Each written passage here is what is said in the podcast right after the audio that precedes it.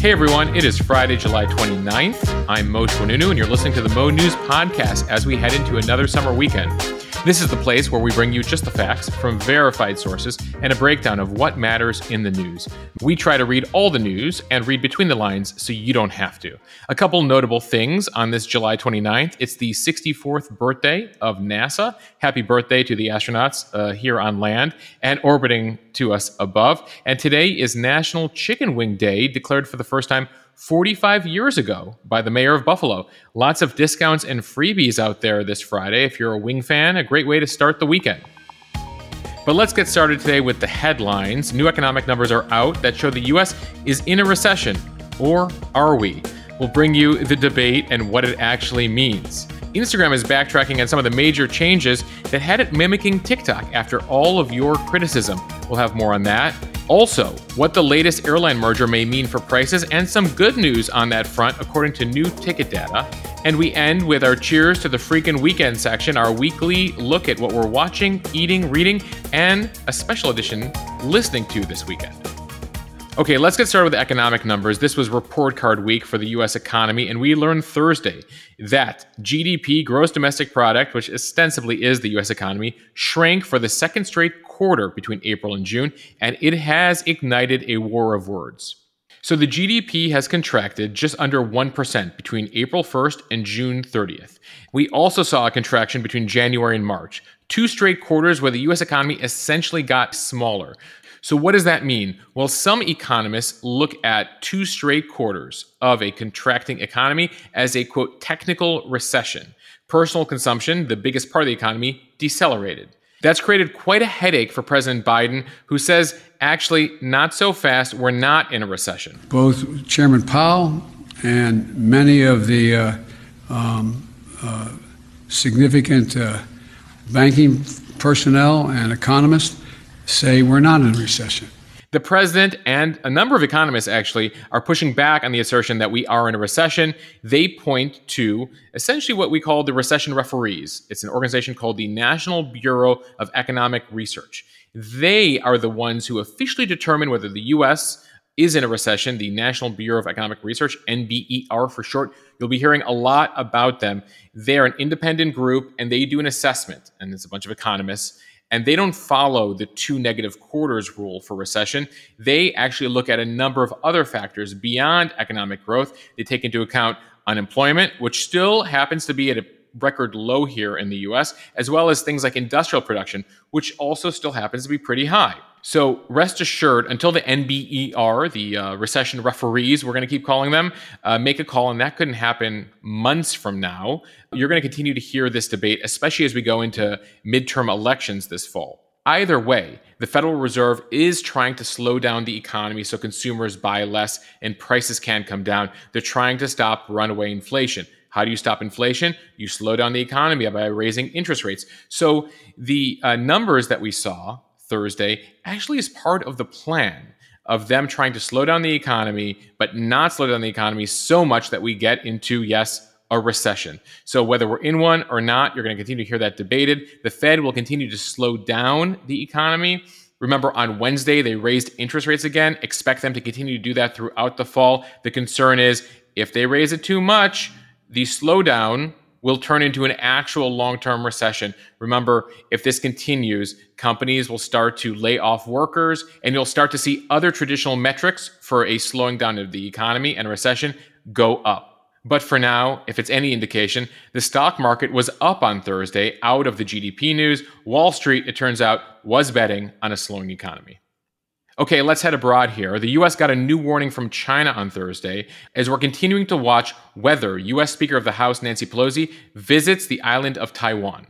In a phone call with President Biden, Chinese leader Xi Jinping warned against playing with, quote, fire over Taiwan. He has concerns about the possible visit to the Chinese-claimed island by Pelosi. In that phone call, this is according to Chinese media here, Xi reportedly told Biden, quote, "Those who play with fire will perish by it. It is hoped that the U S will be clear-eyed about this." At the same time, China has given few specific clues as to what they'll do beyond these warnings. The U S says it is ready to bring in military resources to make sure Pelosi safely gets in and out of Taiwan if she goes there. Now, Pelosi is leading an official congressional delegation to Asia starting today. Two sources are telling N B C News that it is unclear if a final decision has been made on Taiwan. One of those same sources tells N B C that they looked at the itinerary on Thursday. Taiwan was listed as tentative. The trip will include visits, however, confirmed to Japan, South Korea, Malaysia, and Singapore. Now back to that phone call between Biden and the Chinese leader Xi. Biden reportedly told Xi that U S policy on Taiwan has not changed and that Washington strongly opposes any unilateral efforts to change the status quo or undermine peace and stability. Translate that, China, don't mess around with Taiwan. Remember, the U S has a unique policy here. We have this sort of middle ground. Our policy is called One China.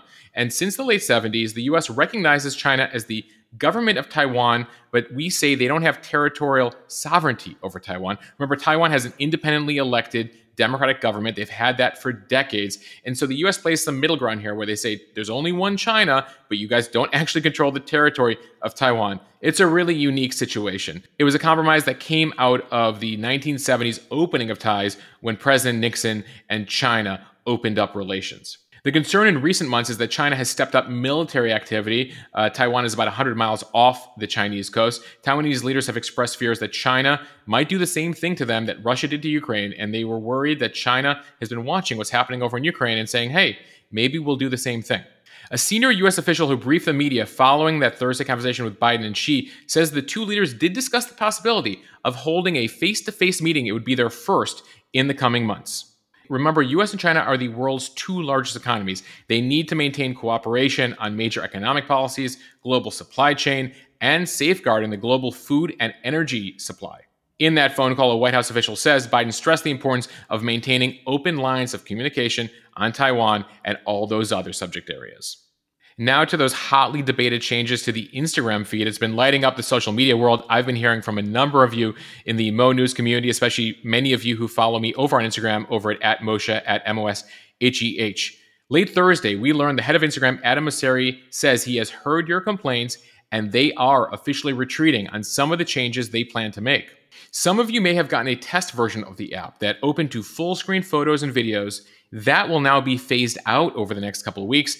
Instagram will also reduce the number of recommended posts in your algorithm. The move and the announcement on Thursday comes after blistering criticism from everyone from one follower to some of the most popular accounts on the Instagram platform, including several of the Kardashians. The complaint was, keep Instagram like Instagram, stop trying to mimic what's happening over on TikTok. The head of Instagram, Adam Mosseri, tells tech reporter Casey Newton that, quote, I'm glad we took a risk. If we're not failing every once in a while, we're not thinking big enough or bold enough, but we definitely need to take a step back and regroup. When we've learned a lot, then we come back with some sort of new idea or iteration, and we're going to work through that. The changes were designed to help Instagram better compete with TikTok and navigate the larger shift in user behavior towards video and away from static photos. Mosseri added that, quote, people are frustrated and the usage data isn't great. So we're going to take a step back and regroup and figure out how we want to move forward. But not so fast. All you critics who want Instagram to stay this way forever, Mosseri says the retreat is not permanent. Threats to Instagram and the larger Meta Facebook family's dominance continue to mount. Remember that TikTok is now the most downloaded app in the world, the most popular website, and the most watched video company. And Instagram is desperate to compete with that.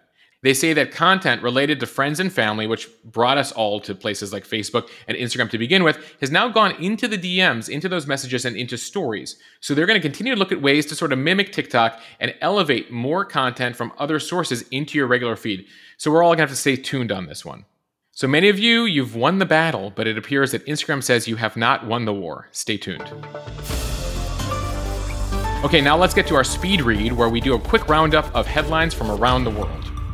Residents in Kentucky and across the Appalachian Mountains are bracing for another day of flash flooding as the region experiences record rainfalls. You may have seen some of the videos and photos in uh, my Instagram feed. Some areas have seen close to ten inches of rainfall in just twenty-four hours. As of a briefing by the governor of Kentucky, Andy Beshear, Thursday night, at least eight people have died from the flooding in eastern Kentucky, and unfortunately, they expect the number to go up. The governor says it could be one of the most significant deadly floods that the area has ever experienced. The rain has overwhelmed creeks, streams, and ground already saturated from previous rain, according to the National Weather Service. There have been hundreds of rescues Some water came in so quick, residents were forced to climb onto their roofs to await rescue.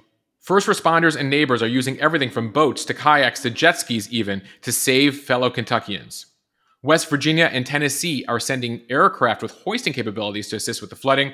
And by the way, Kentucky's not alone. The area around Saint Louis, Missouri has also seen some extreme flooding in recent days. We've been talking about this all summer as we've seen some of this extreme weather. Scientists say that human-caused climate change is worsening some of these events. The basic explanation is that warmer air holds more water, which means more dangerous flooding when it rains. So the issue is not necessarily that we'll get rain all the time, but that when it rains, it'll be more intense and more extreme. We've already seen some evidence of this with monsoons in Southeast Asia, and we have seen more intense hurricanes, tropical storms, cyclones. Remember what Houston had to deal with a few years ago. I've heard from dozens of you in the Mo News community who said friends and neighbors have lost cars and homes in Kentucky. We're all praying uh, for recovery soon. There is relief in sight. Drier weather should come to the region starting on Saturday. All right, let's get to a couple business headlines here. Apple on Thursday reported almost an eleven percent decline in profit for the quarter that just ended in June. The company experienced supply constraints and shutdowns in China, but reported that iPhone sales continue to grow despite all those challenges. Apparently, people just can't get enough of the iPhones. I'm sure that includes a number of you. They sold nearly forty-one billion dollars worth of iPhones in just the last three months. So those better than expected results for Apple followed a pattern of other tech companies that have posted a drop in profits, but have managed to convince investors of their strength during these uncertain economic times. Microsoft and Google both reported their earnings earlier this week. Looking ahead here, Apple is widely expected, you know, they try to keep this secret, but things leak out. They're expected to launch their iPhone fourteen line later this fall, along with the Apple Watch Series eight. We're still waiting details on what features could be included in there and what else they'll take out of the box. I guess we don't get a power cord anyway anymore either on the iPhone. So iPhone fourteen coming to you this fall, reportedly. Meanwhile, JetBlue on Thursday announced it will purchase Spirit Airlines, a combination that'll create America's fifth largest airline. The announcement comes a day after Spirit pulled the plug on its detail to merge with Frontier. Remember earlier this summer, we were thinking and seeing that Spirit and Frontier would merge. Uh, Spirit looks like they found a better deal uh, selling themselves to JetBlue. For those curious about the numbers, as we talk about creating the fifth largest headline, here are the top four. American Airlines is the largest airline in the U S. Delta and Southwest are essentially tied for second, and United Airlines is the third largest airline in the country. But back to the merger for a second, JetBlue C E O Robin Hayes said the deal will be fruitful for investors and passengers, promising a, quote, unique blend of low fares and exceptional service to more customers on more routes. Some industry experts have said the deal could actually lead to higher fares for the rest of us. Remember, Spirit flying the same route as the bigger airlines typically actually forces those bigger airlines to offer more planes and seats, which lower cost to flyers. The issue here is if the JetBlue eats up Spirit, JetBlue charges more than Spirit. So some experts are skeptical if this is a win for consumers. For that reason and others, it is possible that the JetBlue deal for Spirit could face a lot of scrutiny on the antitrust front from the U S Department of Justice. Remember, the uh, U S government has to review major mergers like this to ensure that acquisitions are not harmful to consumers. And a quick reminder that just in the last twenty years, we have seen a number of airline mergers all go through. It has turned the ten largest U S airlines into effectively those four mega carriers that now control eighty percent of U S air traffic. You can pour one out for Continental, U S Airways, and Northwest Airlines, all gone in just the past fifteen years. Let's stay with air travel for a second. We have been telling you relief would come to those who wait to take their vacations after the summer, and we're starting to see evidence of that. The average airfare for a round-trip domestic flight this fall is now two hundred ninety-eight dollars, according to data from the travel booking app Hopper. That's down from May, when average fares exceeded four hundred dollars. Overall, domestic flights are now twenty-six percent cheaper this fall compared with peak cost this summer. Normally, prices, by the way, uh, are about ten to fifteen percent less in the fall. They are going to be twenty-six percent cheaper this fall from the summer. Okay, that was the good news. There is bad news, though. The average cost to fly domestically still remains nineteen percent higher this fall than it was during those same time period in twenty nineteen. That is also according to Hopper. They say travelers also should not expect the number of flight options to grow that significantly this fall. So we got some good news and bad news on that front. Some interesting news when it comes to politics. For those of you seeking an alternative to Democrats and Republicans, your wish has been granted, it appears. Dozens of former Republican and Democratic officials have gotten together, and they announced this week a new national political third party. They hope it appeals to the millions of voters who are dismayed with what they feel is a broken system. It'll be very interesting to see how this plays out. The new party appears to come out of the center, has slightly more Republicans than Democrats in it. They are calling it the Forward Party. It will initially be co-chaired by former Democratic presidential candidate Andrew Yang and Christy Todd Whitman, the former Republican governor of New Jersey.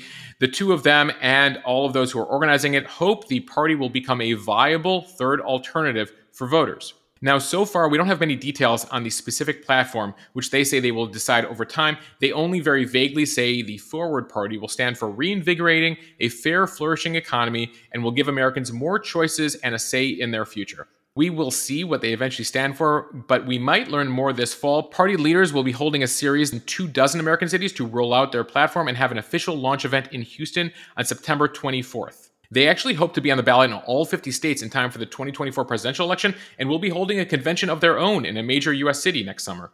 What's notable about twenty twenty-four is we could actually see a repeat of Biden versus Trump if those two parties nominate them again. So this is their hope over in the Forward Party, that they will attract an audience of American voters looking for a viable third alternative. Now, if you've been reading some of the commentary in recent days, Democrats, a number of them, are worried that if this party becomes legit, it could take away votes from them in a similar way that Ralph Nader did to Al Gore in two thousand, allowing George W. Bush to sneak in. See, that's the track record for a lot of these third parties. None of them in the modern era have really gained enough votes to win an election, but they have impacted things. You had John Anderson in nineteen eighty, Ross Perot in ninety-two and ninety-six, notably. George H W. Bush actually blamed for a while his loss in ninety-two, and the fact that Clinton got through on Ross Perot taking nearly twenty percent of the vote. So it remains to be seen whether this third party can hold up and create a lasting movement in a way that these other third-party candidates have not been able to in recent decades. Now, some quick health news. It's a warning to smokers and vapors. A new study finds that they are more likely to have a severe case of covid nineteen or die of the disease. The study was published out of the scientific journal PLOS One and looked at data from the American Heart Association. People who reported use of tobacco products prior to their hospitalization were thirty-nine percent more likely to be put on a ventilator versus non-smokers, and they were forty-five percent more likely to die. The study looked at four thousand people over the age of eighteen who were hospitalized for COVID between January twenty twenty and March twenty twenty-one. So what's notable here when you look at these studies is first look at the dates. And what is interesting there is that most of this data comes before the vaccine was widely available and during those earlier strains of COVID that really impacted the lungs. We will see if they follow up here and continue to look at data over the last eighteen months.